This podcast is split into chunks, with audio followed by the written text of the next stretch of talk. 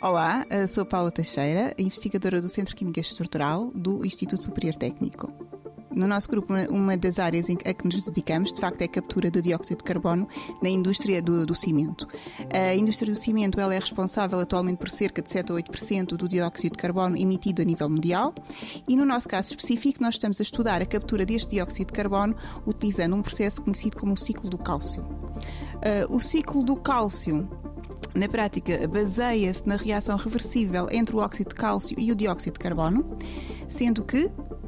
o óxido de cálcio será o nosso adsorvente uh, e ele, em contacto com o efluente gasoso, portanto proveniente das chaminés uh, da indústria cimenteira, irá capturar o CO2, o, dió o dióxido de carbono. Após fazer esta, esta captura, vamos, uh, esta reação do óxido de cálcio com o dióxido de carbono vai dar, vai dar origem ao carbonato de cálcio, que todos nós conhecemos, uma vez que ele na prática acaba por ser a pedra da calçada, o mineral principal da pedra da calçada portuguesa e, e do mármore.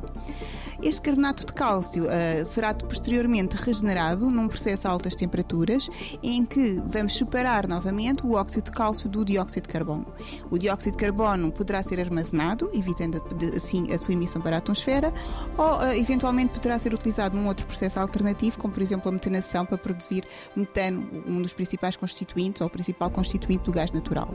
No que se refere ao óxido de cálcio, ele pode ser reutilizado novamente, portanto, para capturar novamente uh, o dióxido de carbono e poderemos fazer esta reação de captura de dióxido de carbono com base no óxido de cálcio de uma forma cíclica, portanto, repeti-la várias vezes. 90 Segundos de Ciência é uma produção conjunta Antena 1, ITQB e FCSH da Universidade Nova de Lisboa, com o apoio da Fundação para a Ciência e a Tecnologia.